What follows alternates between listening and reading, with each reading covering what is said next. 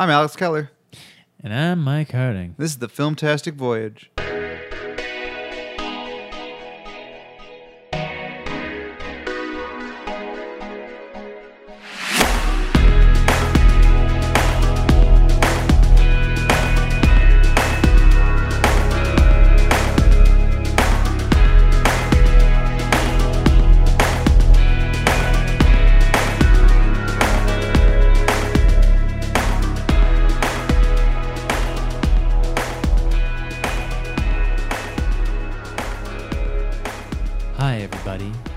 Uh, twelve o'clock a m No, it's not. Here in uh, Nebraska. No, it's not. Uh, we're in the middle of uh, the middle of fucking nowhere in a cornfield. Uh, coming to you live. Coming to you live. Broadcasting live. No, just kidding, everybody. Hey, we live in L A Like no, we don't. Like like nobody. We don't. We don't live in L A Uh, Los Angeles, Nebraska. You figured it out. You know, I'm curious. Or if, like The Simpsons. It's like Springfield. Where is it? Well, y- I mean, it is funny because there's a lot of those, right? Where it's like, oh, Dallas, Oregon, or something, right? Paris, Texas. Paris, Texas. And I'm I'm curious if there is like a Los Angeles, Nebraska. Or it might be someone being cheeky. I passed a couple of fun towns on my when I was going through Missouri to yeah. see some family. None of my family's from Missouri. I want to say that just because. It's important to me. Mm-hmm. Um, we just went to go to Branson for some reason. Anyways, but on the way to Branson, a couple of fun towns. One of my favorite towns was Peculiar, Missouri. That's a fun town. Peculiar, Missouri. Yeah, it was a little strange. That's like Erie, Indiana. Well, that's, isn't lake, is it like Lake Erie? Because it's like Lake Erie. Oh, I guess I was referring to the show. Oh, yes. And then my favorite town I've ever heard ever in my life is also on the way to Branson from the Kansas City Airport, and that is Humansville. Humansville? Yes, Humansville, which is anyone from Humansville, you got a kick-ass neat town. I think the population's like nine hundred people, or you, it's less than that. But uh, I just like to imagine it was some sort of colony set by aliens who were just like, yes, I am human. Welcome to Humansville. This is, welcome to store. God. Please buy goods. I just picture you going into a into like a like a deli in Humansville. And then, like, they serve you the, the sandwich, right? And then right when you're biting into it, like, everybody's staring at you. Enjoy waiting. Your meats.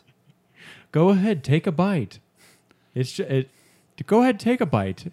It's good. It, it's good for you. Nutrients. Mm. Human nutrients. Enjoy your nutrients, human, fellow human. Yes. Here in Humansville. That's mayonnaise. That's perfectly human mayonnaise. Well, what's in the sandwich?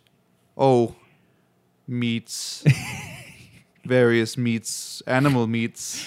It's like the, it's like the menu is like it. It's like two things on the menu. It's either vegetable or meat, and so you can order a meat sandwich or you can order a vegetable sandwich because they don't know the difference. Yeah, God, that'd be great.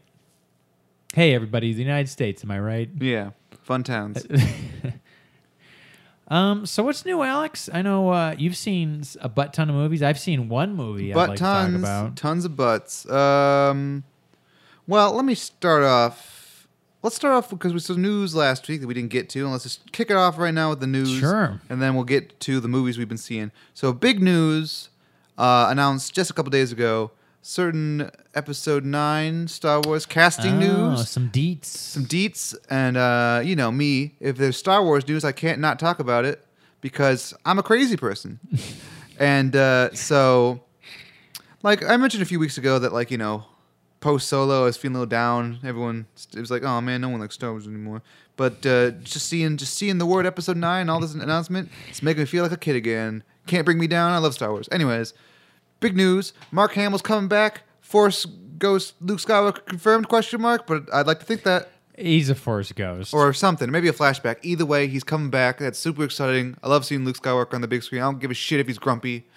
Um, and then uh, Carrie Fisher is coming back as deleted scenes. That confuses that confuses me just a little bit. So there, you know. Uh, I... I mean, I'm sure they've worked it out so that, so that it works, but that is just yeah. strange. So, yeah, they said that they filmed enough footage in episode seven that they're going to splice her in to episode nine using those those scenes. Now, what I predict is going to happen, this is an exclusive prediction, everyone. Mm. Heard it here first. Is that she's going to die between movies. Her character will die, and she's going to come back as a Force ghost.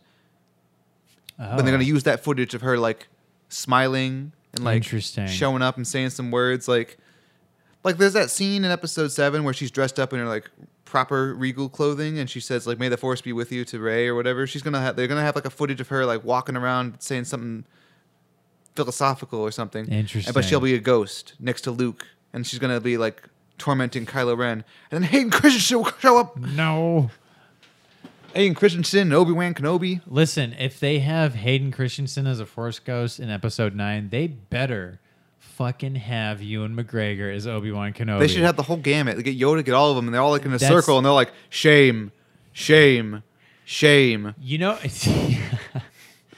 Well, okay, here's something I've really wanted, and I I honestly think this new saga is pretty capable of doing, is exploring these different facets of the Force, right? And two things I've really wanted to see is I w- I've wanted to go deeper into the world of the Sith, because I feel like all we ever see is two Sith, and we don't see mm-hmm. any, like, ritual. We don't see any, like... Like I, like, I feel like... Okay, so there's two Sith. Rebels has a little bit of that. Rebels does. I want it in a movie. It's not going to happen because the Sith are the old, are old time, man. Well, I guess what I'm saying is, like, okay, so there's two Sith, but there must be, like, agents of the dark side, right? There must be, like, associates well, that's, of the dark of the dark side, right? Yeah, that's like in Rebels. You got, like, the Inquisitors. Yeah, so I, I guess what I'm saying is, like, it would be cool to see, like, a Sith temple or like a Sith in fortress. Rebels, there's yeah. a Sith temple that they right. go to. But when okay, so you can refer to it in Rebels, but why not bring it back for like? I mean, this? I'd rather just make like an Old Republic movie or series, so you can see the Sith in their power, the Sith Empire at its prime. You know, I would love that. Yeah. So eventually, I'm sure they'll get there, because um, people like how people would love a, like a like a clashing armies of lightsabers, just two armies with lightsabers clashing, doing all sorts of Lord of the Rings-esque shit. But what they got, everyone's got lightsabers. Can you imagine that? Because I can. And I want to see it. I, I can't imagine it because that was episode two. Not really, though. I meant like, because it was one army clashing with a bunch of robots. Yeah. I want to see two armies clashing. Um, the most, the closest we've gotten is that one C G trailer for The Old Republic. That was like in twenty, twenty, two thousand nine, two thousand eight. Yeah. Yeah. So that's the closest we've gotten. That was a pretty cool trailer. I I feel like I've seen it, but I don't remember it. Everyone, why don't you go look it up? It's pretty sweet. Okay. Um, and then the other thing I, w- I would want to see, and I think this is more related to Episode nine potentially, is like, okay, so there's the ghosts, the the Jedi ghosts, right? Mm-hmm. I think it'd be, I think Force ghosts, right? I think it'd be great if we saw the other side of that. I think it'd be great if we actually saw this other celestial plane that these beings exist on. Kind of saw it in Clone Wars. Yeah? Kind of. Like, Yoda goes on a whole weird sp- Force adventure. Is that with that, like, the big guy and the big lady that are the Force, and it was written by George Lucas? No, that that's one? different. Oh, okay. That, the, the the Mortis saga?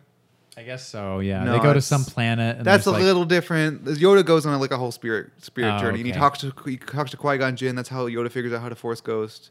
Because he goes, I think he goes to Dagobah. It's been a while, but like Qui-Gon Jinn's like, Yoda, I'm Qui-Gon Jinn.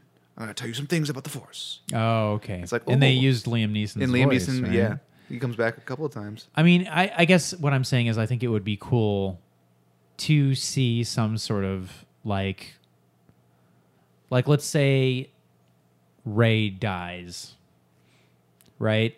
And then suddenly her and us, we get to see the world of the Force ghosts. That'd be kind of cool, yeah. How great would that be? Be a little pretty neat. And you can bring back Liam Neeson. You can bring back Ewan McGregor. You can bring back Hayden Christensen, Mark Hamill, Carrie Fisher. But that's it won't, basically it. It won't happen. Well, mostly. Well, also that's basically it because, as we you all could, know, Qui-Gon Jinn kind of invented Force ghosting, so no one else has been able to. Well, you could it. bring back all the generals from Episode Three. They're not Force ghosts; they're dead. Qui-Gon Jinn figured out how to Force ghost because he was pretty pretty awesome, Right. And then he taught Yoda how to Force Ghost. Who taught, oh. He, well, he taught Yoda and Obi-Wan how to Force Ghost because, you know, they had time to figure they, it out. Okay. And I don't know. I the, didn't know the, it was that secretive. The only real question is how did Hayden Christensen figure it out? Or I guess so Darth Vader in the sense. Because uh-huh. he's a ghost in the end of episode six. Uh, it doesn't matter, I say. But that's basically, in terms of lore, that's what we got. Where where we're at so far. So do they establish that it's that like secretive in the yeah, in the movies? In episode three, they're like, "Hey, Obi-Wan, I figured oh, out how to turn your, turn right. yourself into a ghost." Because Yoda's like, "Hey, Obi-Wan, oh, Qui-Gon Jinn is a ghost. You should visit him. Visit him. You Give should. Give him a call on the phone. You should dial Force phone." Um. Yeah, so the other interesting news about... I assume, are you done with your your what you want to see? Sorry. Yes. The other yeah. interesting news about this whole thing... So the whole... all Basically, every, all the other cast is coming back. Uh-huh. Lando Calrissian is coming back. That's confirmed now. Right. Which is cool. And I'm happy about that, because why why exclude him? I mean, I, Jesus Christ, he was in two of the movies. Yeah, but I told you... Like, they're not his buddy anymore? Like, they're not buddies anymore? I like, told you, like, everyone else's life sucks. I'd like Lando to get away, you know, scot-free. Well, they could show that, though. I still think, you know, prediction, Leia's going to die. He's going to be speaking at a funeral. That's like a, a brief role. He's going to be like, Leia was real cool. And then he's going to walk off screen, and that's going to be the end of Lando. Hey, everybody. It's me, Lando. It's me, Lando, at this funeral. Boy, this casket. What is this, birchwood? This is amazing. Let me talk to you about Princess Leia. Um... So yeah, uh, the real interesting thing. So well, a couple, of, a couple of new additions.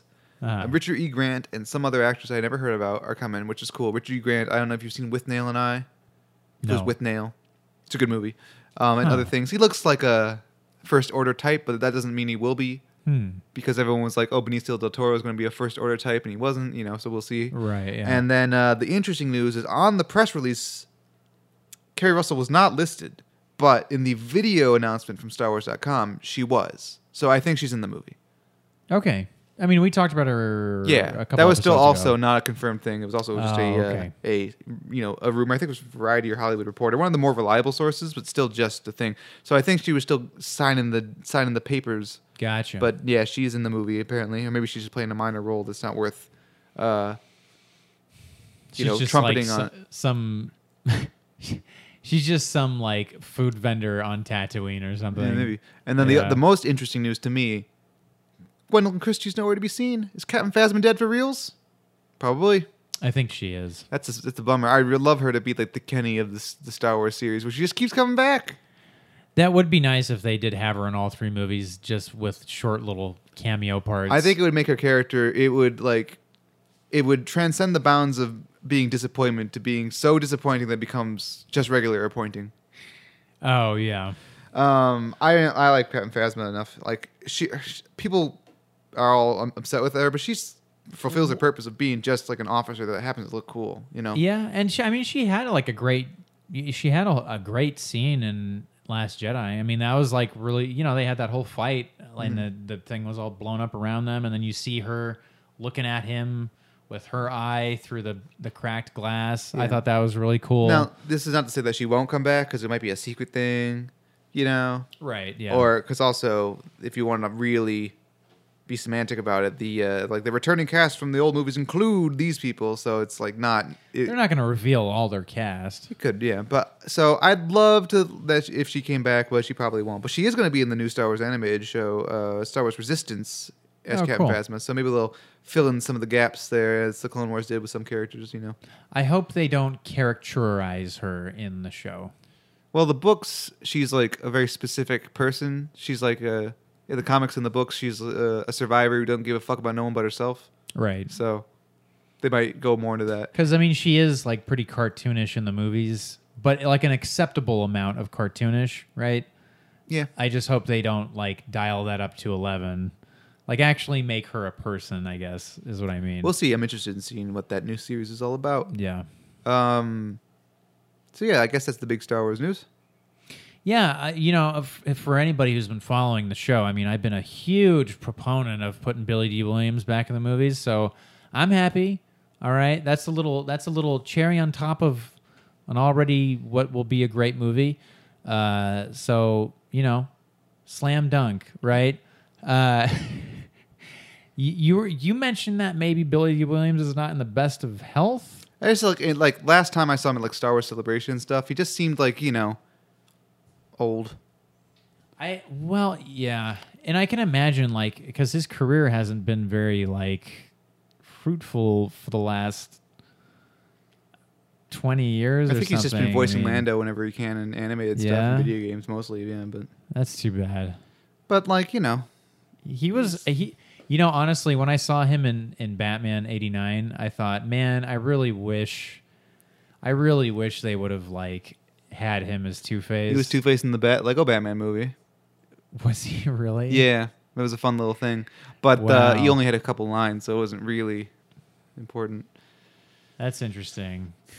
Because I, I don't know, I thought I I, th- I thought that would have been cool. Like Tommy Lee Jones is great and everything, but like Billy Dee Williams, he uh, he oozes that charisma that I think would have been better for those movies. It would have been w- interesting. That's whereas for sure. Tommy Lee Jones, I think, was a little bit miscast. Yeah, like if it was that age Tommy Lee Jones, but fast forward to Dark Knight, I could have seen that working. I mean, Aaron Eckhart's great, but like. You know what I mean? Like Tommy Lee Jones aged. Well, it's about the performance, yeah. If you yeah. had him play like a real character, right, and not some cartoon, then yeah, yeah. Um, so yeah, so that's Star Wars news. Anyways, so I guess we should talk about the movies we've been watching. Yeah. So uh, you know, lay it on me. So I think I mentioned last time I saw Mission Impossible Six, Mission Impossible Fallout. Uh huh. Can't can't fight the friction. How was it? Uh, so, yeah. So, Tommy C's Stunt Spectacular was maybe the best movie I've seen this year. So, I, I, I guess this is a given. It was the best Mission Impossible movie? Yes. Best Mission wow. Impossible movie, I'd say. Pretty much handedly, maybe. It's got all the twists and... T- it's like the script... It's like story-wise, it's got all the twists and turns you expect. But the action is just... Like, bite into a good steak. But action movie. It elevates a normal schlocky B, like, you know... Hollywood blockbuster to like art, like ac- art action. It's like the art of action, you know? Yeah. It's just so good. Wow. It's got, it's got all the tension, all the stuff, um, that you want. Like the story is satisfying. It's, you know, got all the convolution you'd expect with a Mission Impossible story, but it's satisfying. It's got some good moments. Henry Cavill is, you know, should be in every movie. He's great. Uh, you got the villain from the last movie's coming back. Like he does a good job. Like right. he's like this movie, he's just, you know, nefarious and all that stuff. All the your favorite returning cast members come back. It feels kind of like a because it's like it, it has cast members from three all the way on to yeah. all returning, and so it's like a real who's who of, of people coming back, and it's real real satisfying in that way. Well, cool. Um, what would you say? I mean, I, I you know obviously I haven't seen it, so I I'm not gonna so no Jeremy know no Jeremy things. Renner though. Right, no Jeremy Renner, no Paula Patton. Um. What would you say sets it apart? What sets it above the rest? I think it's just the execution of his action. I mean, honestly, and also what makes it the best movie of the year?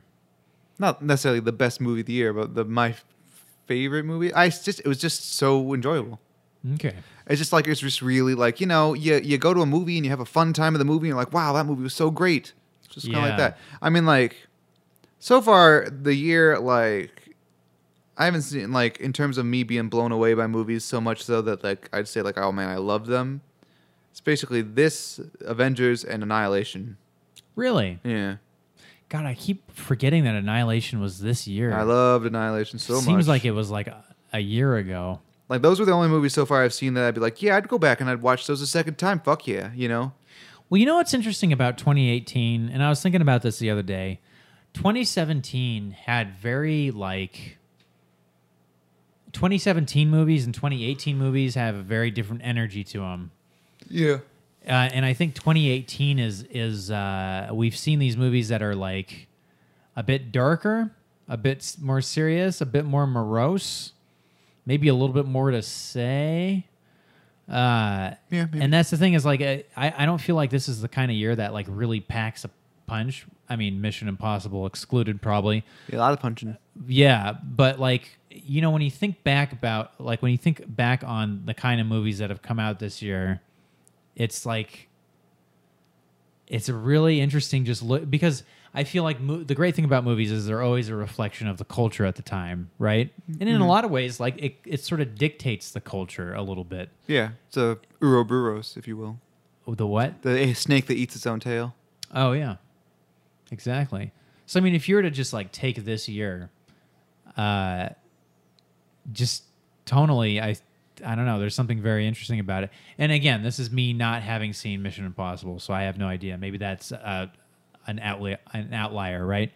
Um, but with that said, I mean, okay, so like you said, the movies of this year for you that are your favorites are uh, Mission Impossible, uh, Infinity War, mm-hmm. and then Annihilation. Yeah, like. Not necessarily saying they're like, oh man, those are the best movies of the year. But those are the movies I saw where I, when I left the theater, I was like thoroughly satisfied, and one hundred percent like satisfied, not, so much so that I would like, I want to go and I want to see that movie a second time. Solo also is on that list, but that's it's hard to include because I'm just so biased. Um, okay, yeah, that's interesting. Um, Annihilation I thought was great and also underrated and undersold and. It it's a it it sucks that like that movie didn't do mm. better. Yeah, well, I mean, like I think Paramount got their money back by selling Netflix. You hear actually that Warner Brothers sold Mo Mowgli to Netflix, and Mowgli's being stricken from the the theatrical record. Wow. Yeah. Really? Yeah. Wow. Now, that sucks. It makes sense, and like Andy Serkis released a statement being like, "This is good because now we don't have to be compared to the other one." Oh my god. Which is fine and all, but like you know, sorry to say. And I hope we live. In, eventually, we live in a day where this isn't true. But as we stand right now, Netflix to me feels like dumping grounds. Oh, it is a yeah, it's a dumping ground for for bad, not bad movies, but movies that the studios think are going to underperform. Uh, and for usually they they would. I was I was having lunch with a friend today, coworker, and he was talking about how he watched a movie with Michael Pena. It's called like Extinct Extinction, I think. Mm. Yeah, and apparently, you know, the the story behind that movie was also like I think uh, Universal or somebody. They're like, yeah, well, this was originally going to be released in theaters, and then they thought this is not going to do well in theaters, so then they just sold it off to Netflix, and then Netflix it just became a Netflix movie. Yeah, and yeah, you're right. It's like Netflix is like a dumping ground for underperforming movies. Now it doesn't always mean they're going to be bad movies, but so far the movies that have been sold to Netflix probably wouldn't have performed well because they've been bad. Yeah. Um, like there, uh, Cloverfield Paradox, right? Wasn't that another one? Yeah. Um, like and like Netflix has like, you know, a good smattering of good original properties too. Like I didn't see Mudbound or anything, but everyone says it's really I've good. I've seen Mudbound. But um it was it was good. Beast of No Nation, haven't seen that either. I saw that. But like those are movies I'd rather see in theaters, and I always feel like I'm getting the, the short straw by not being able to experience them. Beast of No Nation was in theaters like for a week. Yeah. I didn't get a chance. But it was like a co, it. you know, it, was, it wasn't a Netflix exclusive, I guess. Yeah, like I just don't want to, you know, I don't. I'd rather see Mowgli on the big screen. I don't want to see The Irishman yeah. on my little T V, even though my T V's big, but I don't want to see it that way. Yeah, I almost feel like, you know, here's the thing, it's interesting because I feel like Netflix is a very interesting experiment in what audiences are. what audiences are capable of and what they also enjoy, right? Mm-hmm. And I think Netflix sort of wanted to create this culture around, you know, staying in, staying at home, binging, binge watching, you know, watching all your movies on your own screen and not feeling like you have to go out to the theater or whatever, right? But we're almost sort of seeing the latter part of a tipping point, I think, with Netflix. Well, you think it's like how vinyl's coming back? Well, what I mean, yeah, I mean, yeah, in in, in the sense that, like, I think it's it was this experiment that Netflix really made a ton of money off of, but then now we're just watching it kind of like, like okay, like a, a, a great example, and I, I I feel like we've talked about this maybe, but you know, you had House of Cards and you had uh, Orange is the New Black, and you had. Uh, the Marvel shows, right? Mm-hmm. And these all came around like a two or three year period, and they all had really strong openings, and people were all in love with these shows. Nowadays, no one cares about any of those. I'd say, like House of Cards. I mean, for obvious reasons, House of Cards is a little bit debunked now. We'll see how it ends, but Orange is the New Black has just kind of like no buzz around it anymore. Now they have Glow, and everyone loves Glow and Stranger Things and Stranger Things, yeah. But even season two of that, people are like, well, I don't know, right? I think people were like, just that one episode, but everything other than that, yeah. And then of course the Marvel shows, like I've I haven't even seen the new season of Luke Cage, and I hear it's just okay. Um, but I guess getting back to their movies, I don't feel like, even with Mudbound and Beasts of No Nation, like I saw those and those are good, but they weren't like smash sensation hits to write home about that really like sealed the, you know, that really like uh, seal this, this, uh, it's not, it's not this thing that makes Netflix like a game changer. These are like H B O original movies, you know? Yeah. Um, so they're Emmy award winning movies, not Oscar award winning movies. Right. Yeah. Um, because, you know, they feel more like T V movies than... Well, that's the thing is... I good T V movies at that, but... I think people like movies because there's a fascination with, you know, state-of-the-art filmmaking, which requires a big budget, which requires, a, you know, a big... Uh, uh, like, I, I feel like a theater is there to facilitate a very specific thing, and that's that you're going to go to this, this theater. It's going to be on this giant big screen with big-ass speakers. You're going to have this whole experience with this crowd of people seeing this state-of-the-art, uh, yeah. you know, this groundbreaking, what's the, what's the next thing that this movie's going to do? Well, theaters make things bigger. They yeah. make action bigger. They make emotions bigger. They make everything bigger and more impactful, and that's why they're important. Totally. Um... Speaking of which, I saw Mission Impossible in the Dolby Theater, yeah, with all of its super like the vibrating seats and stuff. It's fucking incredible. Oh wow! Uh, speaking of throwing punches, there's a scene also. This other tangent, sort of. There's a scene. Uh, there's that bathroom fight from the trailer. Uh-huh. That scene's amazing. Oh yeah. So like that's like yeah, just some of the best action choreography this side of some metaphor. Nantucket. Yeah, um, it's incredible. It's amazing. Timbuktu. There's a great chase. There's a great other chase. There's a great chase. There's a lot of good chases in the movie. Yeah. Good punches. Just real visceral shit. Um, it's it's just, it's it's up there, man. It's like one of the best action movies I ever saw. Yeah. That Christopher McQuarrie, man, he knows what he's doing. I need to, I definitely need to see it. I, you know, the, the bummer was over the weekend, I was hoping like, you know what, maybe Sunday I'll be done and uh, I'll go out and see that before the podcast. Uh, done moving, I mean. But...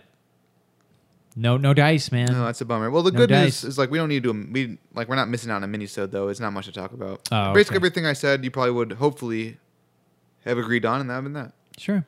Well, listen, I'll come back in the next episode, rolling with rolling with my own punches. Episode one hundred. Episode one hundred. What hundos? Rolling with my own punches. Ouch. Having seen Mission Impossible, it's going to be great. Cool. All right. Um. Yeah, I saw a movie that was a bit of a tearjerker. You jerking tears, Alex? Off? Yeah, jerking some tears uh, of my own all over the room. Yeah, I saw "Won't You Be My Neighbor." You know what "Won't You Be My Neighbor" is? It's that Mister Rogers movie it's about a, him wanting you to be your neighbor, his neighbor. That's right. It, well, it's a documentary basically showing you the beginning of uh, Mister Rogers' neighborhood. You know. Starting from that and then going to his the end. His domination of the airwaves. Yeah. Uh, the empire he built. It's, you know what's interesting about it is it's so very, uh, you know, the antithesis of cynicism, right? Mm-hmm. It's like, here's this dude that's just so selfless and so good and believes in so many good things that you're just like, damn, dude. I'm a failure. Sucks. Yeah. I mean, just just watching like from, I think the show started in sixty-eight, right? So just watching where T V and culture has gone from sixty-eight till now, it's almost like, uh,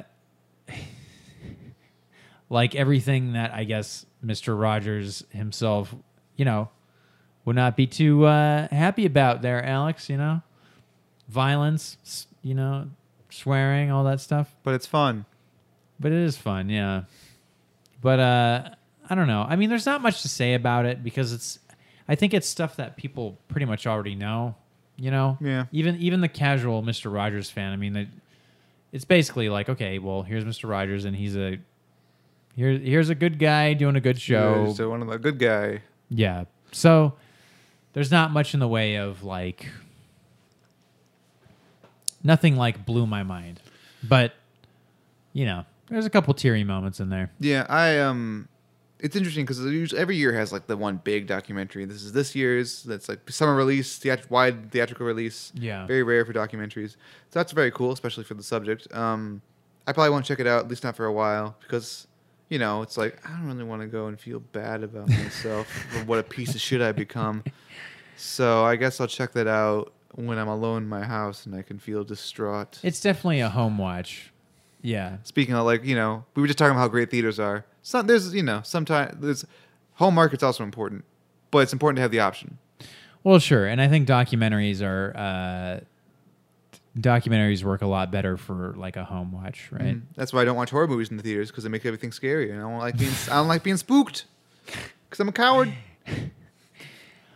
You know, scary movies in the theater, I I love. They're just too loud. Only only because I just love like. My gut reaction to like um, uh, jump scares, jump scares, yeah, is laughing. I just I laugh, mm. and what but what it is, I think more than anything is like you'll be watching the screen, right, and you know it's coming, but then there in your peripheral vision, you just watch these other people go and then scream, right, like flinch and then scream, and it's just for whatever reason, I just find that hilarious. Yeah, it's fun. I don't like it though. I mean, you know, I like it, but this yeah, it's just sort of distracting. I don't know. I don't know. The stuff I don't like is when it gets too like gross. I don't like the gross stuff. Yeah, because yeah. it's like uh, gross. Yeah. Hey, that's gross. So yeah, so would you recommend Mister Rogers' Neighborhood? Sure. Going be your neighbors? Yeah, I mean, you know, listen, if we were to if we were to set a due date. For like the end of the year, you know. You mean January thirtieth or December thirty-first? Yeah, you know, for the audiences out there, if you want to, if you want to have uh, uh, a pretty vast lexicon of twenty eighteen movies that you've seen, just you know, make sure you see it by the end of uh, twenty eighteen. Oh, I see. For the for you your know? lists. Yeah, for your lists. Hmm. Um. You know, but it's not something that you have to rush out and see. I don't think. Mike, do you remember a couple weeks ago you were talking about like what some of your favorite drug movies are, or movies that are drug like you're on movies? drugs? Oh, well, because I saw uh, Smiley Face. Smiley Face, right. Now, this movie, I saw a movie that is part of that list. I finally got around to tracking down this movie because um, it was all big, whole re-release type thing. And um, I would barely qualify it as a movie. I saw Yellow Submarine. Really? It's out there, man. It's pretty far out, man. Yes, that is a crazy movie. That uh, barely, barely makes any sense. It's barely a movie. It's a bunch of stuff going on. Like it's even hard. Like you know, it's like, what would you rate the movie? Uh, I don't know. Like you know, it's it's it's a it's barely animated, but the animation that makes it kind of better because it fits into the whole thing. It's got interesting, cool visuals. Um, there's like almost no story and like. I like most of the music was, you know. It's like a thumbs up out of ten. Yeah, exactly. It's like chair out of ten. It doesn't really make chair sense. Chair out of ten, yeah. Um, like, I want kind of, like, I can't even, it's like, is it bad? Is it good? I don't know. Oh, is yeah. it? Uh, it's just a whack, wacky, wild movie, man. And, um, uh, you know, it didn't use all my favorite Beatles songs, so that was a little disappointing. Well, you know, so I like that era of the Beatles a lot, but they kind of, I think they wrote a couple of original songs for the movie, and those ones were kind of just like, all right. Well, what's interesting about that movie, and uh, I'm not, I'm no Beatles buff, all right? Any Beatles buffs, please uh, comment below if this is right or not. But I had heard that for the Yellow Submarine, they didn't want to. Um, Or they didn't put too much care into the music because they didn't really care about the movie. Yeah, what I remember learning this when I was in college, and they were like, yeah, so the Beatles were like, let's let these animators fucking do this shit movie, and we don't give a fuck, and they'll right. get us out of our movie contract, you know, add another one to the list. Yeah. Um, and the the animators, you know, string their wrists, slave their fucking asses off over this movie, and the Beatles were like, this is a real good this movie. Is, this is a real good movie. And so they filmed a little epilogue. They were so impressed they actually showed up to, you know, do something. Well, so yeah, it's uh, it's definitely odd. I mean, like, I, what I really want to see is I want to see any footage they have of that canceled Robert Zemeckis stop motion remake they were making of Yellow Submarine. Do you don't remember this? Oh, God, oh, they were. No. It was right be- before that company went under due to their movies being creepy. Which uh, company? Uh, the company that made Beowulf and oh, uh, Christmas Carol, yeah, and Mars Needs Moms. Yeah. Mars Needs Moms was the big death nail. Um, what were they thinking with that? Well, with uh, doing Yellow Submarine? Well, no, Mars Needs Moms. I mean, that was I don't know. That was a movie for nobody. But anyways, as yeah, you're saying, um, they're gonna make a Yellow yeah, Submarine. Yeah, so they're making a Yellow Submarine, but like, I just want to see what the fuck it would have even looked like. I think that could have been cool. They cast Carrie Elways as like Ringo Starr or something. That's the only one. I, I remember they cast the Beatles. But here's the problem I see automatically is, even if that movie was like breathtaking, it's still not as memorable as the original movie. Probably not. And also, no, none of the stop motion movies have really aged well. Oh. Partially due to sort of stop motion needs a lot of love to look correct. Otherwise, totally. It just looks like stop motion. Not stop motion, sorry, motion capture. Motion capture, it's yeah. all wrong. Motion capture, you know, you got to do a lot of stuff to it. A lot of motion capture data that you see in movies is actually thrown out completely and just reanimated. Yeah, well, they use it as a baseline. Yeah, they use it as a baseline, yeah. but like they just kind of like yeah. They but did, those movies like didn't do that. Timing purposes, most of those movies did not. No, most of them just had, and so and also because they went photorealistic when it wasn't still wasn't there. So it was a lot of man. That Beowulf movie was mm, all the characters they got those looking, dead eyes, just like gr- yeah, just eyes. Dead behind the yeah. So serious, yeah. No, you're right. It's like. Doll's eyes. Doll's eyes. Um, I saw Beowulf in theaters. I remember. Did I see it in three D? Because that was a three D movie before three D was a thing. I don't think I did. I might have. I saw it in, in theaters. I didn't see it in three D because fuck that. But uh, that movie disappointed me because I like remember thinking the book was pretty kick-ass when I read it. And then um, well, it's one of the oldest books ever. Yeah, right? And it's just so simple. It's just like guy shows up, kicks that, kicks, kicks the shit out of monsters. That's it. And the movie like made it so it's like. Guy, you know, fucks Angelina Jolie and has Dragon Son. It's like, this is all a bit much. Well, because the book was originally like two different tales, right? It's it was pro- yeah. like well, it's, he goes up and he shows up and kicks some ass, and then separately he kicks a dragon's ass. Yeah, it's like three distinct stories. It's Beowulf shows up. They do have the bit where he's like, "Sorry, I'm late. I had to, I had to kill some sea serpents." Oh, and they right. show that he shows up. He kills Grendel. Um. That's right. He kills Grendel. And ooh, Grendel just in the movie in ugly in a bad way. Crispus, Crispin Glover, like his his. I don't know. I was just, like I'm not saying anything about him. Mostly the design of the creature, not really what in the book. It's far more ogreish, like like scaly monster kind of. And this one, it's like a meat sack. It's like a no, exactly. It's like a it's like a big putty baby. So I wasn't really a fan fan of the design. Meat um, sack. Yeah. And then. In the yes, he, in the book, he kills yeah. Grendel, and he's like, and he goes to kill Grendel's mom, and he does that, right? And then he's like, and then he's like showered rich. He becomes king, right? And, and then, then he like kills a dragon. Flash forward forty years later, and then he kills a dragon, and then he dies, and that's it. Yep. But in the movie, they, you know, how do you take one of the oldest stories ever written and fucking like go off a book with that?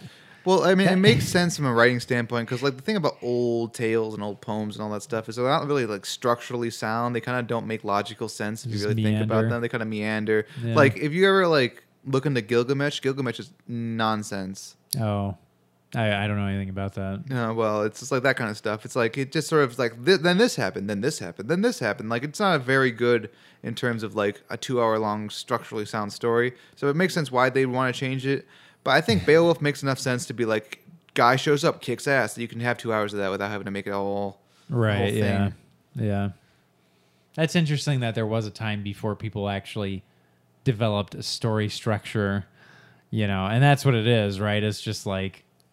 You go back far enough, and there was just no study of a balanced story. Well, I think a lot of the reason I'm I'm, I'm just making this up at the top of my head is you can assume that like a lot of the old stories were more like passed him through oral tradition, which is like, let's sit down, I'm going to tell you a story, and then this oh. happens, and the next day this happens. The Shia LaBeouf method. method. Sure. So, like, it's like, you know, it's just a continuous stream of very sort of slightly related things that keep happening over and over and over again. Yeah. Yeah. So. It's sort of like how... Uh, no, well, no, this is not a really healthy comparison, but I'll just say it anyways. Um, I feel like before the nineties, comic book heroes were all just one-note exposition. Like, literally, they were just there to barf out exposition and had no actual character to anything they were doing mm. or saying. But then when the nineties rolled around, they're like, well...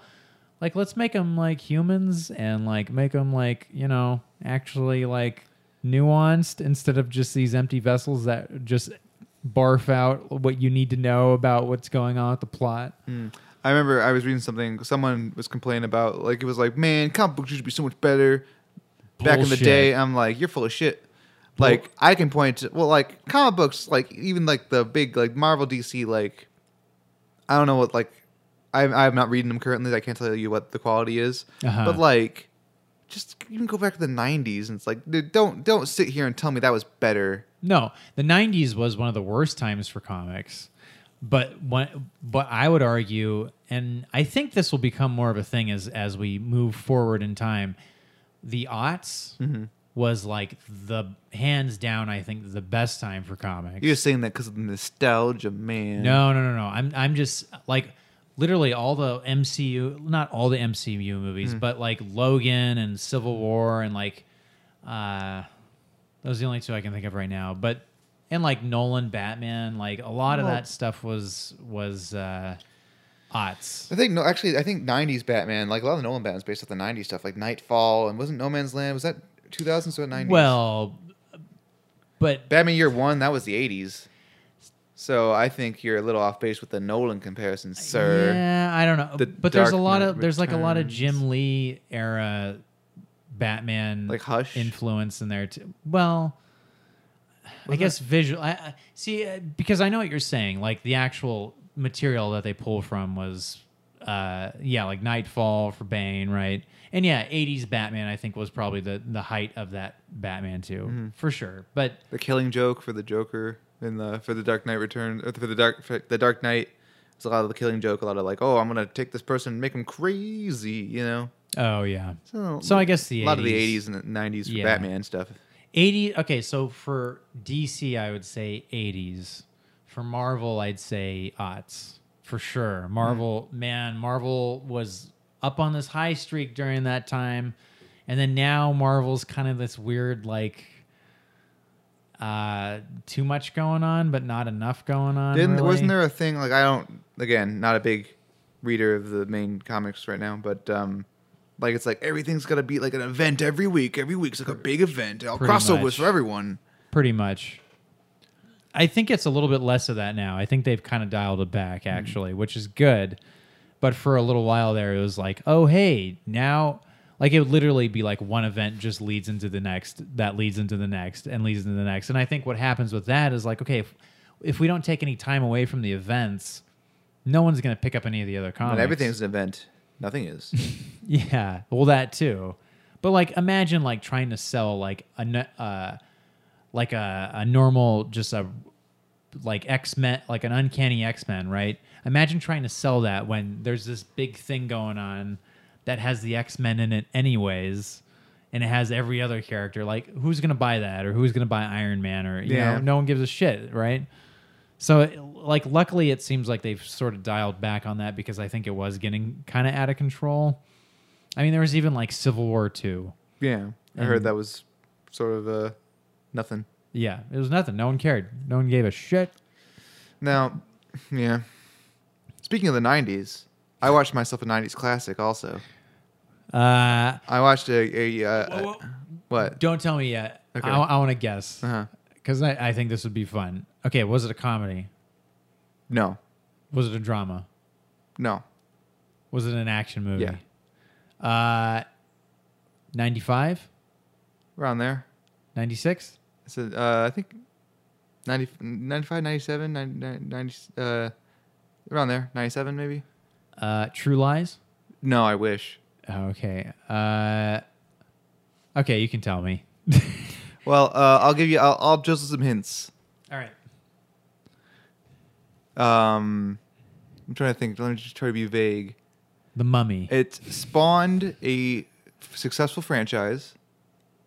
Oh, I Stargate. Yeah, yeah. I saw Stargate. That was like uh, I think ninety-three or four. Was it before or after Independence Day? It's a Roland Emmerich. Oh, before. Flick. It was before. Okay, then it was yes. before Independence Day. I think actually he went from Stargate to Independence Day to Godzilla to Armageddon. No, that's Michael no, that's Bay. Michael you Bay. Philistine. No, no, no. Uh, what was after Godzilla? I forget. Oh, I think it was the day after. Tomorrow. That was like two thousand four. I think he probably did something in between, didn't he?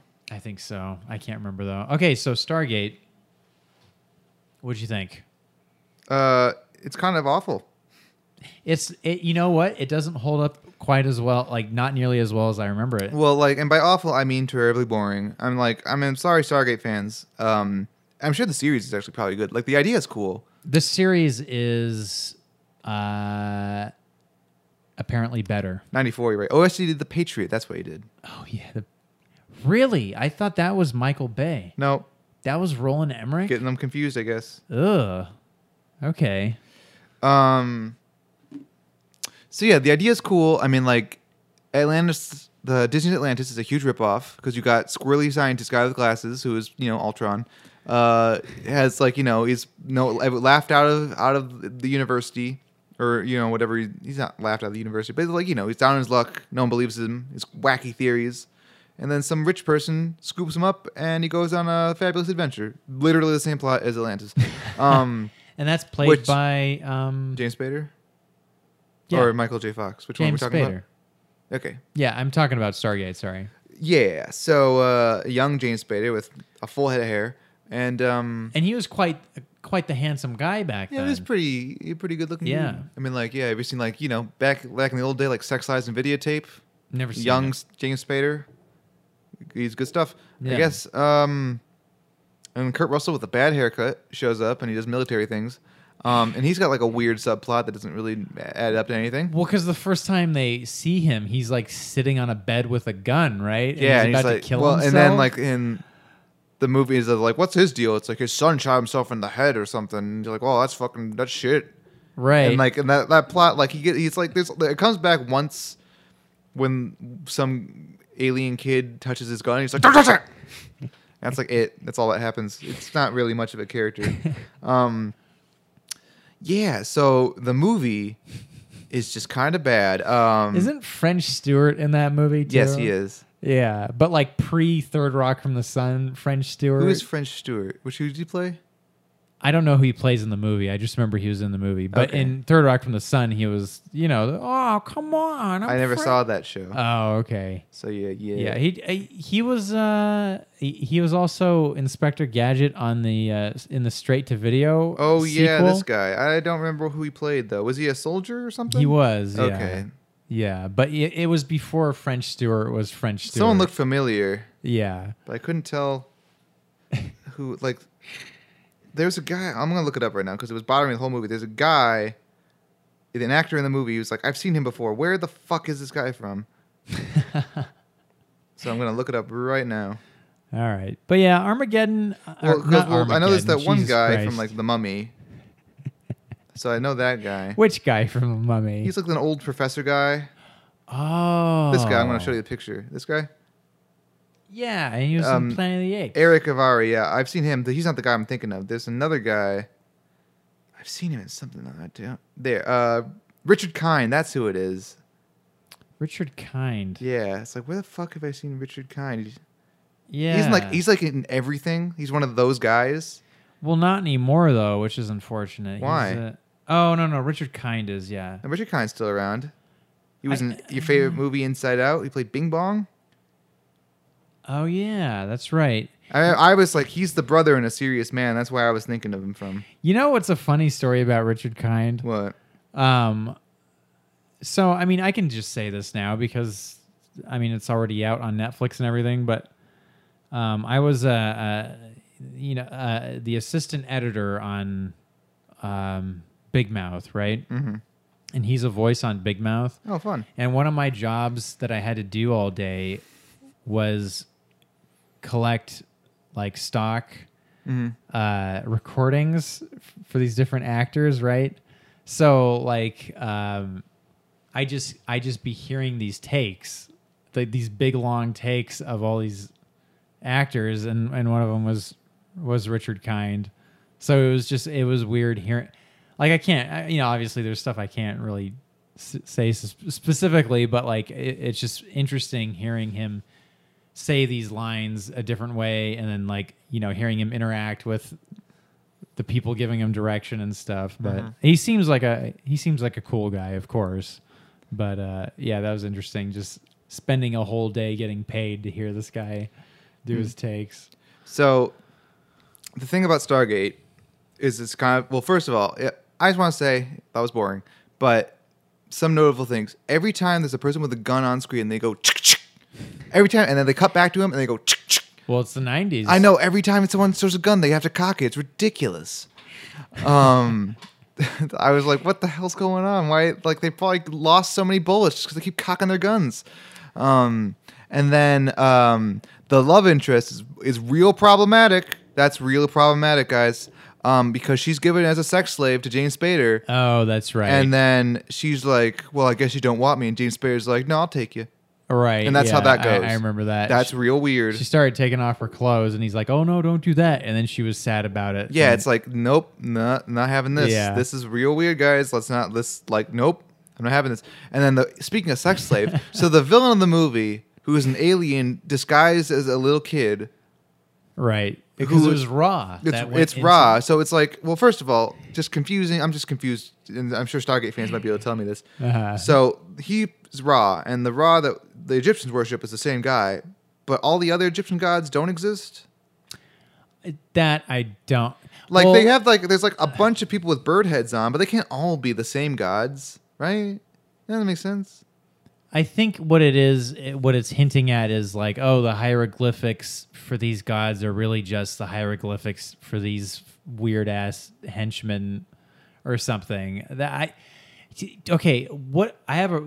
My big... confusing problem with the movie, and I even remember thinking this after seeing it the second time when I was an adult, was they're going through a wormhole, or they're going through a Stargate to uh-huh. this other place, and now they're back in ancient Egypt. No, they're on a different planet.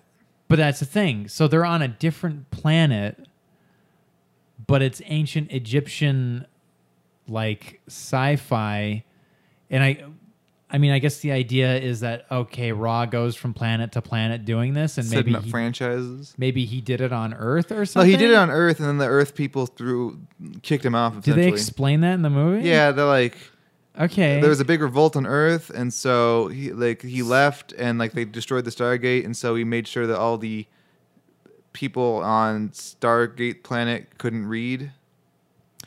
Interesting. Yeah, it doesn't really that make sense. It kind of lowers the stakes quite a bit, well, right? It's odd because it's been, what, like two thousand years? This civilization's gone nowhere. There's right. like a small gaggle of people. That's still it. It's like, that seems, I mean, on maybe... like an entire planet? Maybe they're doing some sort of like culling or whatever, but it's still a little odd, and like that's all we see at the whole planet, which is also still odd. Uh-huh. Um, now, what made me really uncomfortable is Ra has like an like a gaggle of little kid sex slaves. Like, they're little kids oh, in little yeah. loincloths, and they're all yeah. just, like, fanning him, feeding him grapes or whatever. Like, not explicitly so, but, like... And they're kind of, like, on his side, Yeah, they're right? on, like, and they're always, like, they're always, like, at his side and, like, touching... Like, they're clearly, like, obviously, clearly, they're a fucking bunch of little kid sex slaves. Like, there's no, like, you look at that, and you're like, that's a bunch of little kid sex slaves. That's what they are. Right, yeah. Like, don't sit here and tell me that's not what's happening, because that's what's happening. Hey, yeah, I'm and, not, I'm not, I'm not disagreeing with you. And it's weird that the movie wanted that. That's all I'm saying. Um, but what's even weirder to me is, so Ra is surrounded by his little kid sex slaves, and he's like, you know, on his ship, and then he sees all these, his, his minions are starting to fight back. Right. And he's like, well, I guess it's time to leave. So he leaves. And then, uh, Kurt Russell sends him a nuclear bomb, and he explodes. But that ship was full of a bunch of little kid sex slaves. Kurt Russell has murdered a bunch of children. And everyone's like, we did it. I'm like, those fucking kids are dead. Oh no! What? That's uh, that is a definitely a, a good point. He just killed all those kids. That you know, it, it's funny because like looking back on when that movie was made, it, it's weird, man. The nineties seems like this weird time where like like surprisingly insensitive in that kind of way. I think where well, it's just like.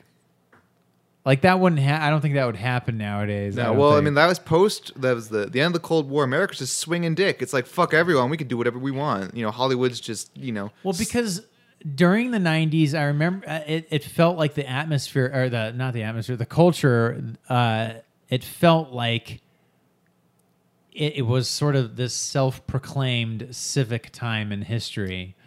Uh, You know, like it was, oh, I'm a nineties man, right? Like that was the whole thing, like, oh, you know, the nineties man was a sensitive man and stuff, right? I did that with the eighties too. It's like, oh, was the, it like, I remember like, oh, the eighties woman, this, that, and the other thing, you know, whatever.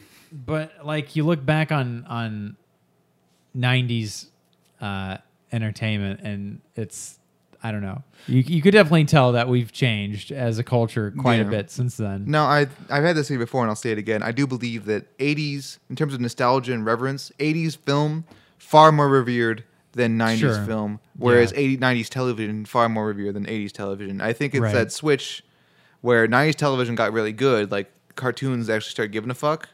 Yeah, and movies got kind of weird and esoteric, and like you know there weren't as many like. Like, the big action movies in the nineties are like Face Off and these kind of like just odd movies. Whereas, like, in the eighties, it's just like guys with guns blowing shit up and people love those. It feels a bit empty, yeah, when it comes to certain genres, I suppose. Like, you know what I think thrived the most in, in the nineties was comedy. Yeah. Honestly. nineties was a time for, fight, like, Robin Williams, dude, just like hit after hit, dude. Yeah. Adam Sandler. That was when Adam Sandler movies were still like big. A big deal. Yeah, and the nineties did all like good, real, real good dramas too. Like not like you know, kind of like, like some movies like oh, the that, Thomas Crown Affair. Sure, I'm thinking like well, I'm uh, like your Seven, Silence of the Lambs, those kind of movies. Oh yeah. Early nineties was really good. You got like you know Jurassic Park. Oh yeah. Pulp Fiction, Shawshank Redemption, and stuff. And then like ninety-four through like ninety-seven, ninety-eight was just like bad for nothing everybody. At all. Just bad for in terms of like the big things. I can't think of much off the top of my head. It's like oh man, what a colossal. ninety-nine though. ninety-nine yeah. picked itself up by its bootstraps and got the fuck, you know, figured itself shit out. I still, you know, ninety-nine was, I think, one of the best years in movie history. I, I would still say that. Like, ninety-three and ninety-nine were fucking good years, man. ninety-four, too. ninety-four. ninety-one was good. I would say ninety-four for sure. I ninety-three, I can't really think of anything. Well, Titanic, or not Titanic, uh, Jurassic Park and Pulp Fiction. Was that? That was ninety-three, I guess? It's either ninety-three or ninety-four. And uh, Jurassic Park, I think, was definitely ninety-three. Okay. One of those two years, I can never remember. I'm always getting confused. I right. think ninety-four was Pulp Fiction, Forrest Gump. Pulp Fiction. ninety-three was Schindler's. ninety-three was Schindler's List. Oh, and okay. Jurassic Park. Yeah, and but ninety-nine things. Was definitely a strong year. I think two thousand eight was a pretty. St- Seven. I think two thousand seven was good. Was a better year. two thousand seven was No Country for Old Men, and um, I would say both those years to to a certain extent. Yeah, I think two thousand seven was better for dramas and stuff, but two thousand eight was like. This whole revitalization of uh, superhero movies. And much course, like two thousand seven, I think twenty seventeen was a kick-ass year for movies. twenty seventeen like, was also one of the best years in movies. Um, yeah, at least for the decade so far. I yeah. think of thus far, between twenty... I guess it starts with twenty ten. twenty ten to now, twenty seventeen's best year so far. I'd say twenty seventeen. In terms of being consistently good movies. Not as many like peaks, but like very few valleys. I th- Yeah, I agree. twenty seventeen is is the year of... Like you said, uh, you've mentioned this, that like the seventh year of a decade seems to be, uh, well, I guess it'd be the eighth year of the decade. twenty, like The, the seventh, the, the seventh end movie, the year that ends with seven is always right. the most of that, that decade. Of that decade. And I think twenty seventeen is that mm-hmm. for our decade, for sure. Uh, um. I mean, we still have a couple more years to really figure it out. And usually it'll take a few more years of hindsight. But, like, yeah. you think ninety-seven, that's, like, peak nineties, you know? Yeah. two thousand seven's, like, peak two thousands. twenty twelve, I think, would probably be second on my list. Usually, like, it's, and then, like... like, twenty fifteen had some... Oh, we're talking nice years? Hits. Yeah. yeah, yeah. Of good movies. twenty sixteen was one of the lows. I mean, basically, if you really want to amend it, basically, like, you know, every five years on, so like two thousand two, two thousand seven, twenty twelve, like those are like the milestone years of when, of oh. like how, like you sing, you single out I can see that. the culture of that decade, and you get like totally them, like two, you get two pins there and there, like well, ninety-two, ninety-seven, eighty-two, eighty-seven. I mean, if we're looking for like the best example of that, that's totally the nineties. Yeah, I'm just talking like yeah. fashion, music, culture, right. everything, not just movies. Although I think with the nineties, I think nineties culture took off with ninety-one. But like ninety, like I'm saying, ninety-seven and ninety-two, I guess, are like you put up you, you you put a pin on that year, and you look you look at that year. It's like that year, so goddamn nineties. Totally, yeah, yeah. Oh no, absolutely. You're in like full swing. Yeah. Like I think you know what it is. You know what's interesting is I think if I was to look at like twenty eleven and also look at two thousand one for sure. Oh my god, uh, and then ninety-one. Mm. I feel like those set the tone for the decade. And then by ninety-two, two thousand two, twenty twelve, you're just like now in the decade. I would argue that two thousand two is far more of a two thousands decade because it's post nine eleven. Everything was different. Well, that's what I'm saying, yeah. So I think two thousand one yeah. doesn't represent the two thousands nearly as well as two thousand two does. Well, that's what I'm saying is like I think the... I think the... Um, uh, whatever, like the...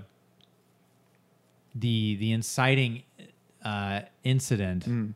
is always in is seem seemingly in that first year. Yeah, well, yeah, I think. Uh, yeah, and for two thousand two, everyone like looked like Slim Shady. It was just a bad oh time. Oh my god, yeah. Like I think yeah, everyone had like their bleach dyed hair and like their chains and their pants see, that were too big. twenty-one and, Jump Street. Yeah, exactly like that.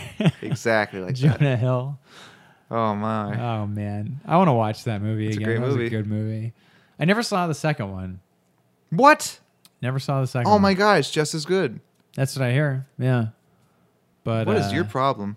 I don't know. I you know, it was it was uh, it was in theaters when I was working at a theater, and uh, I saw little glimpses of it.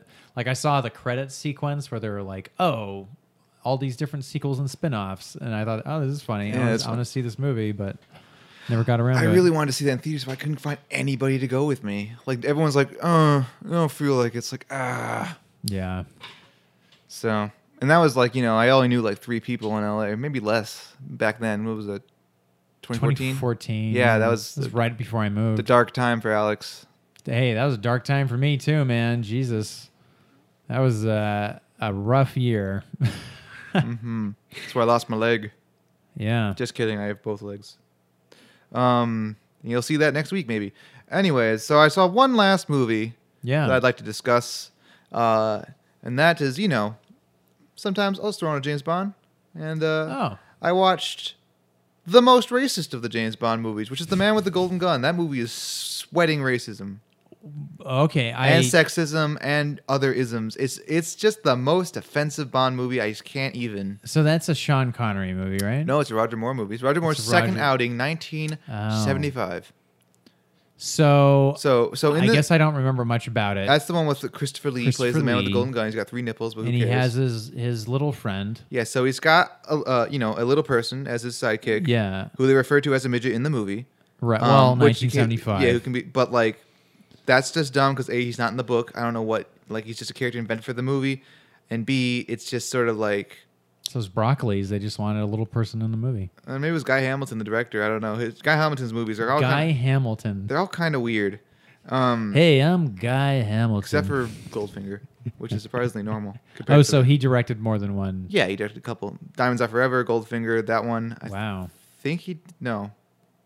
I think he might have done... Um, You Only Live Twice. Hmm. I think... T uh, whatever. I don't remember the name of the first... The guy that did one, two, and four. It was Terrence something. Um, Terrence Howard. I was going to say like something... like Yeah, not Terrence Howard, though.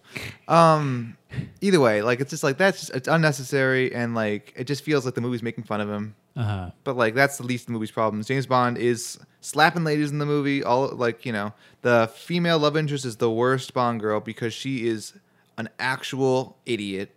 What? Wow. Like she like barely can do anything. Well, that's not the first or the last time that's happened in a James Bond No, movie. But like usually they're like some degree of competent. They're like, you know, damsel in distressy, but they're like, you know, I'm like, a scientist. Yeah, they're like, I'm a scientist. They're like, you know, quote unquote tough ladies or whatever. They're like, right. you know, they can barely do anything. But like this one is the uh, she actually causes issues. Like they the halfway through the movie, everyone's all everything's squared away. We're all ready to go, and then she gets herself kidnapped on purpose, essentially, because she's like, "Well, the mission's over. I'm gonna go and I'm gonna spy on this guy that we don't need to spy on." And then she gets kidnapped. It's like, "Oh, good, great, you really did it." But she's also like, I don't know, she's just the worst. Yeah, and all she wants to do is fuck James Bond, which is just weird.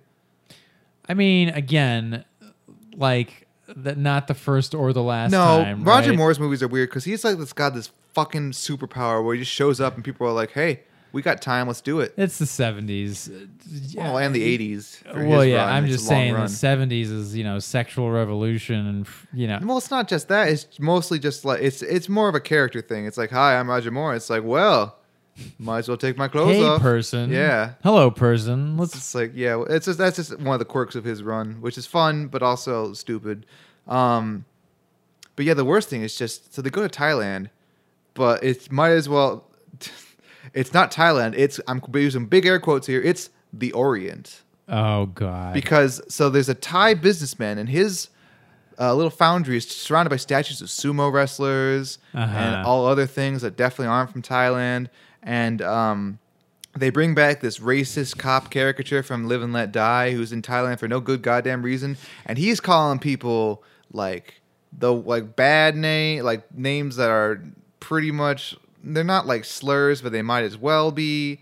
And he's, uh, it's just awful. And like what, you don't have to say the words, but like what kind of, what do you mean? Because I'm lost. Well, I'm a, I, it's not, I don't, it's not like a, a, I'm gonna, this is also quotes. I'm not gonna. He calls like he's basically he goes to any one of these Thai people who's like you pointy heads, and it's like oh I see because they're wearing the okay and like uh, it's just awful. And he's in the movie way too long, and he gets roped into this adventure for a scene. And then there's the famous stunt, which is an awesome stunt, where James Bond does a corkscrew car, like drives his car, and does like a, hits a ramp, does a corkscrew over a river. But they ruin it because it's, in the background there's a guy with a slide whistle going boo. It's like, what have you done? You ruined this awesome stunt. So wait, there's a guy like on screen. No, it's a. Oh, it's just uh, in like the, the, in the, the in the orchestra. Yeah. Oh, it's like what? Why would you? You know what doesn't happen like Mission Impossible Six, where you know gets hit by a motorcycle. Like, just by, like, boing, boing, boing, yeah, or like like he's jumping over a building. It's like or like he like hits hit off a building. It's like boo. It's just it's like way to ruin your tension movie. Yeah, I don't know. It's.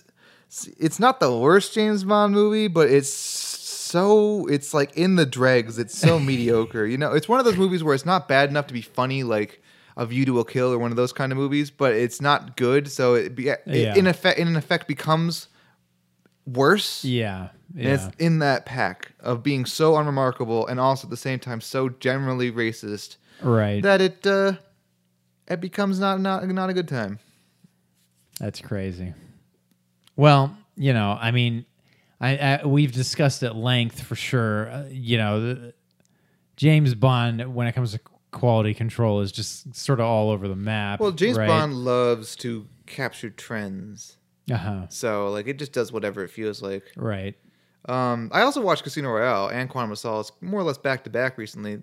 Fucking Casino Royale is still the best James Bond movie. That movie's awesome. Better than Skyfall, huh? Oh, fuck yeah, of course. You kidding me?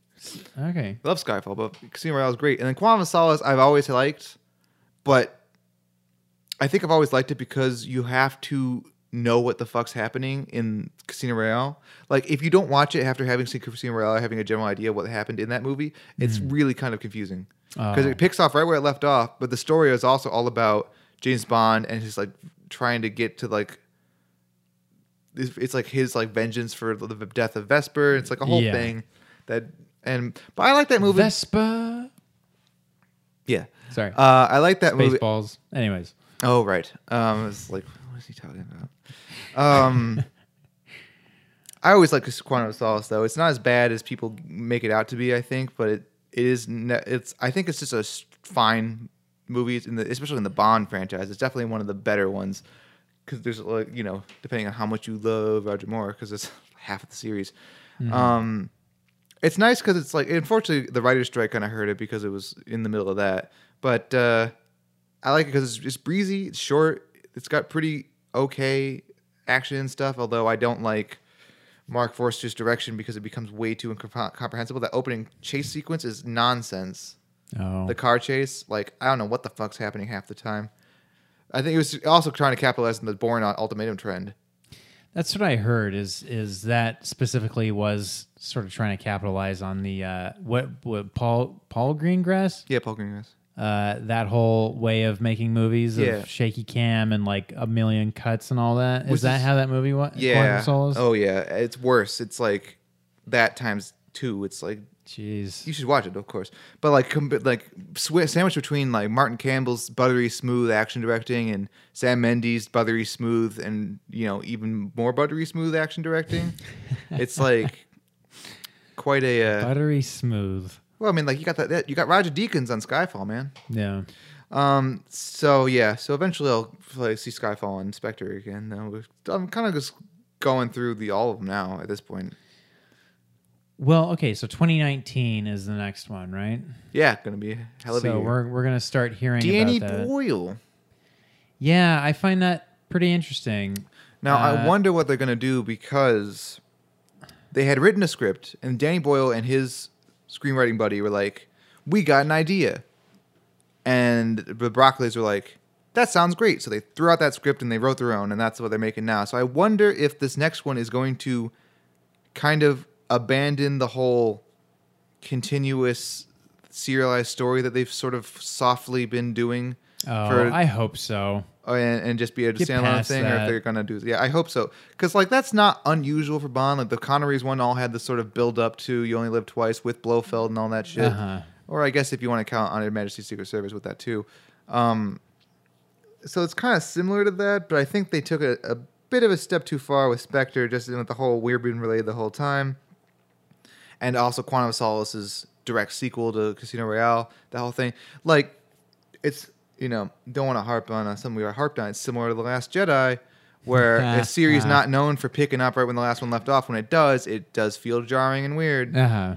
Yeah. And I and I have some ideological issues with it because I feel like it can't stand on its on its own, which it you know should be able to. Are we and, talking about Bond? Both. Oh, okay. But for also in both cases, I think um, they still work. Sure. Yeah. I you know okay. I like. When it comes to sequels in general, I think there doesn't need to be a rule that this movie is supposed to stand on its own. I, you know, like I, I because here's the thing, like let's say you're like five movies deep into Harry Potter, and let's say the only movie you see is the fifth one.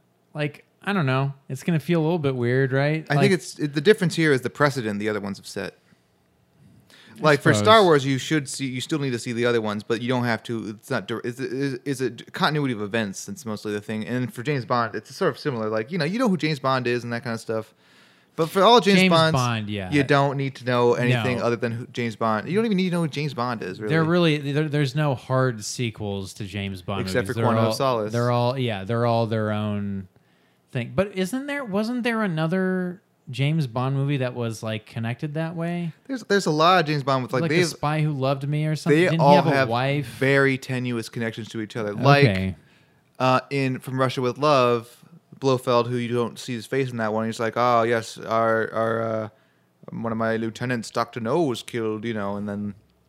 But I guess what I mean and is, and then his wife dies, and right, his and, wife, and he gets married, and has a wife in On Your Majesty's Secret Service, and ever since then, for like. Pretty much until uh, Goldeneye, they pepper that in subtly every other movie, maybe every, every other other movie. Really? They'll be like, from like in like For Your Eyes Only, he goes to her grave, and that's a whole thing. And like, and I think License to Kill, um, Felix Leiter's like, oh yeah, James was married once. Interesting. It's like that kind of stuff. It's just like, but huh. like, it's not like a hard and fast continuity. It's more of a soft thing. And also, don't get me started on the whole fucking bullshit about James Bond being just a fucking code name. James Bond's a guy. Let's get it over with. Let's deal with it. Well, yeah, I I think that was people's problem with. Although I don't understand that either, because like Spectre didn't really break that. Well, like like think Skyfall well, because Blofeld came back. Well, as... Sky, well, Skyfall broke it because James Bond goes to his house and oh, like you see his right. parents' graves. That's right. But then Spectre, it was sort of like they were reusing villains from. And they, yeah. So that was sort of an issue. It's it, not really an issue. It works fine. I mean, like, but well, it's... but it changes the context, right? It changes it sort of where it's like, well. These movies all could have been connected, but they're not now, really. The way I've always seen it is each the each actor creates their own James bubble. Bond universe. It's their own yeah. James Bond bubble. That's the way I see it, too. So the Connery-verse is its own bubble. Yeah. And the, the Rottmore-verse Moore, and the Dalton-verse and the... George Lazenby-verse. Yeah, he's in that one movie. Brosnan-verse. George Lazenby's movie, if you think about it, doesn't, doesn't make sense because he's, like, investigating Blofeld, but he met in the last movie. Oh, yeah. So it's like, hey, why didn't Blofeld recognize James Bond? And like, all that stuff, you know? Yeah. And also, he's a different actor. He's Telly Savalas and not Donald Pleasance. And also, he's missing his big scar, and it doesn't make any sense. Like, you right. know, it's like barely barely a continuity anyways. Yeah. But yeah, like all... So yeah, I view it... Yeah. So Craig lives in his own universe, and it's a different James Bond than Pierce Brosnan. It's a different James Bond. It explains why they act differently. Well, yeah. And it explains I, why, you know, everything. They look, yeah, they're different people for sure. Yeah, I, I don't know. I, it's interesting. I like I appreciate the Bond movies for what they are and everything, but I'm I, I'm not gonna lie, I'm not like a super fan. Oh, I am. So um super fan. But it would be interesting to be someone that gets super pissed off about uh just some of the just some of that lore, I guess. I mean, someone that would get pissed off about like the redefinition of how Bond movies work. I feel like it's, and I'm making, I'm gonna make a stand here. I feel like it's morally wrong to get pissed off about a movie, in general. Well, movie series, unless, well, like I'm talking like in terms of like the lore. Oh, gotcha. Like not like oh, yeah, because it doesn't belong to us. None of it belong. It doesn't belong to us. We're well, not, like we're not I can be a... disappointed in something or like not want to see something, but to get physically angry. Just seems like a big waste of time. Oh, totally. It's people that need to go out and maybe make their own fiction. That's what those people should try to do. Mm-hmm. Because honestly, all that energy you're expending like on gushing over, yeah. It, it's, I'd love to see it, actually. I'd legitimately love to see what those people have to say. Oh, me too. Yeah. I, I hey, let's set up a software where people can just plug in their, their you know... Well, it's called an iPhone. Just no, no, no what I'm saying it. is like a machine where people could just be like, I wish this was the movie, and then it, the machine shows that movie. Oh, no, I mean like it's like their original ideas, you know. Oh, yeah. That's what I'm talking about, not like their yeah. ideas for existing movies. And most of them are, act- you know, honestly, in any situation where it's been like a super fan telling me how they would redo a movie, mm-hmm. uh... I feel like I've I've never been impressed. Oh, well, I'll be a super fan. I'll tell you how I'll remake The Last Jedi for you. Please don't. It wouldn't be terribly Please different. Please don't. Would you call me a super fan of Star Wars, or is that insulting? Uh, not in a bat, not not in the way I'm Or is that not, not in the way, is that insulting to real super fans? Not in the way I'm describing, okay. Because you are also uh, a fan of film and you know better than Like you, you have experience with movies and film and how things work, as opposed to like some fourteen-year-old kid. No offense, fourteen-year-old kids. No, but, offense, offense given. But you know, like, you know, just a a fourteen-year-old writing a fanfic where they think they should have played Anakin Skywalker instead of. I've had some. I've had a friend that's been like, "Man, they should have casted me as Anakin Skywalker." Like one hundred percent serious. I've had a friend that's been like, "Hey, when I grow up, I'm going to be a James Bond actor." Like extra? Both? No, James Bond. I've. It's I've good known, to have ambition. Huh? It's good to have ambition. Well, sh- sure, but but to say with certainty though is a little folly. It yeah. It's. I guess what I'm saying is like. There's a there needs to be a differentiation and. you have this where it's like, okay, let's say I don't like a movie. How dare you? Uh, I can also say, well, I don't like that movie, but it was still a lot of work was put into it. I'm sure there's an audience for it. I'm sure there's a lot of people that like it. And hey, good for them. Mm-hmm. I didn't like it. Moving on with my life. Yeah, I'm not going to go onto the the boards and talk about how, about yeah. how much I didn't like Stargate. Right. Or whatever. Yeah. Because, you know, I don't know. Too much effort. Who cares? Yeah. Um, yeah. But you know what? You, if What you should care about, though, is the Filmtastic Voyage. So that's the, that's the end of the episode. So if you want to keep caring about us, well, you can find us at some lovely places such as filmtastic voyage dot com, filmtastic voyage at gmail dot com, facebook dot com slash filmtastic voyage. Uh, and we're on Letterboxd. You want to see sneak peeks of all the movies that we've been seeing? Oh. You want to get the scoop? Be like the like uh, like Tom Hanks in The Post, but with what we're watching. Then uh, I'm Batman Crothers, all one word. Uh, Mister Kerosene. Yeah, just follow us. Fo- uh, friend us on Letterboxd. Yes, please. I want to be your friend. Uh, we're a part of a Lemmy. Uh, we're a part of a larger uh, podcast network, the Lemmy Listen Podcast Network. There are a ton of movie podcasts and other kinds of podcasts on this network, so please check us out. We're on SoundCloud. We're on iTunes. Please leave us some ratings. Please leave us some uh, comments. We're looking for your comments. We love to interact with our fans. Uh, tell your friends about us, for yeah. sure. And uh, again, I think we mentioned it the last couple weeks. I'm going to mention it again. Build, build that hype train. Next week, episode one hundred. one hundred. one hundred episodes. Can you believe it, Mike? It's going to be a delicious fancy feast. Ooh, a fancy feast. And to celebrate, we're eating fancy feast live on the air. Just kidding. That's gross. We're actually just going to be doing a normal thing, and we're going to be filming our fucking faces. We should have some food while we're... Oh, yeah. No, I'm going to be swirling brandy, of course. But yeah. um, what are we talking about, you might ask? Uh, we're going to do a video broadcast of the... Let me... Uh, my God. Uh, we're going to do a... Uh, video broadcast of our one hundredth episode of Filmtastic Voyage. So you're going to see Alex and myself in the flesh. We hope that we're everything you envisioned. Yeah, you can see my beard. You can see my uh, third eye. That's a lie. Mike's lying right now, everyone, but you'll see. Um, yeah, and so we're going to use that, and we're going to start, we're going to launch our Filmtastic Voyage YouTube page. Indeed. That's going to be the first thing on our Filmtastic Voyage YouTube page. So if you want to see us instead of just hearing us, why don't you go there? Yeah, and we'll also be sure to, uh, you know, take the audio of that broadcast and put that on your normal broadcasting uh, on the SoundCloud and on our website yeah. and on iTunes. So you'll have both. We're, all, we're going to be all over the internet. You can't escape us. That's right. The voyage. Uh, it's coming for you. Hey, everybody. We hope you have a great week. Uh, I'm Mike. I'm Alex, and I'm coming for you.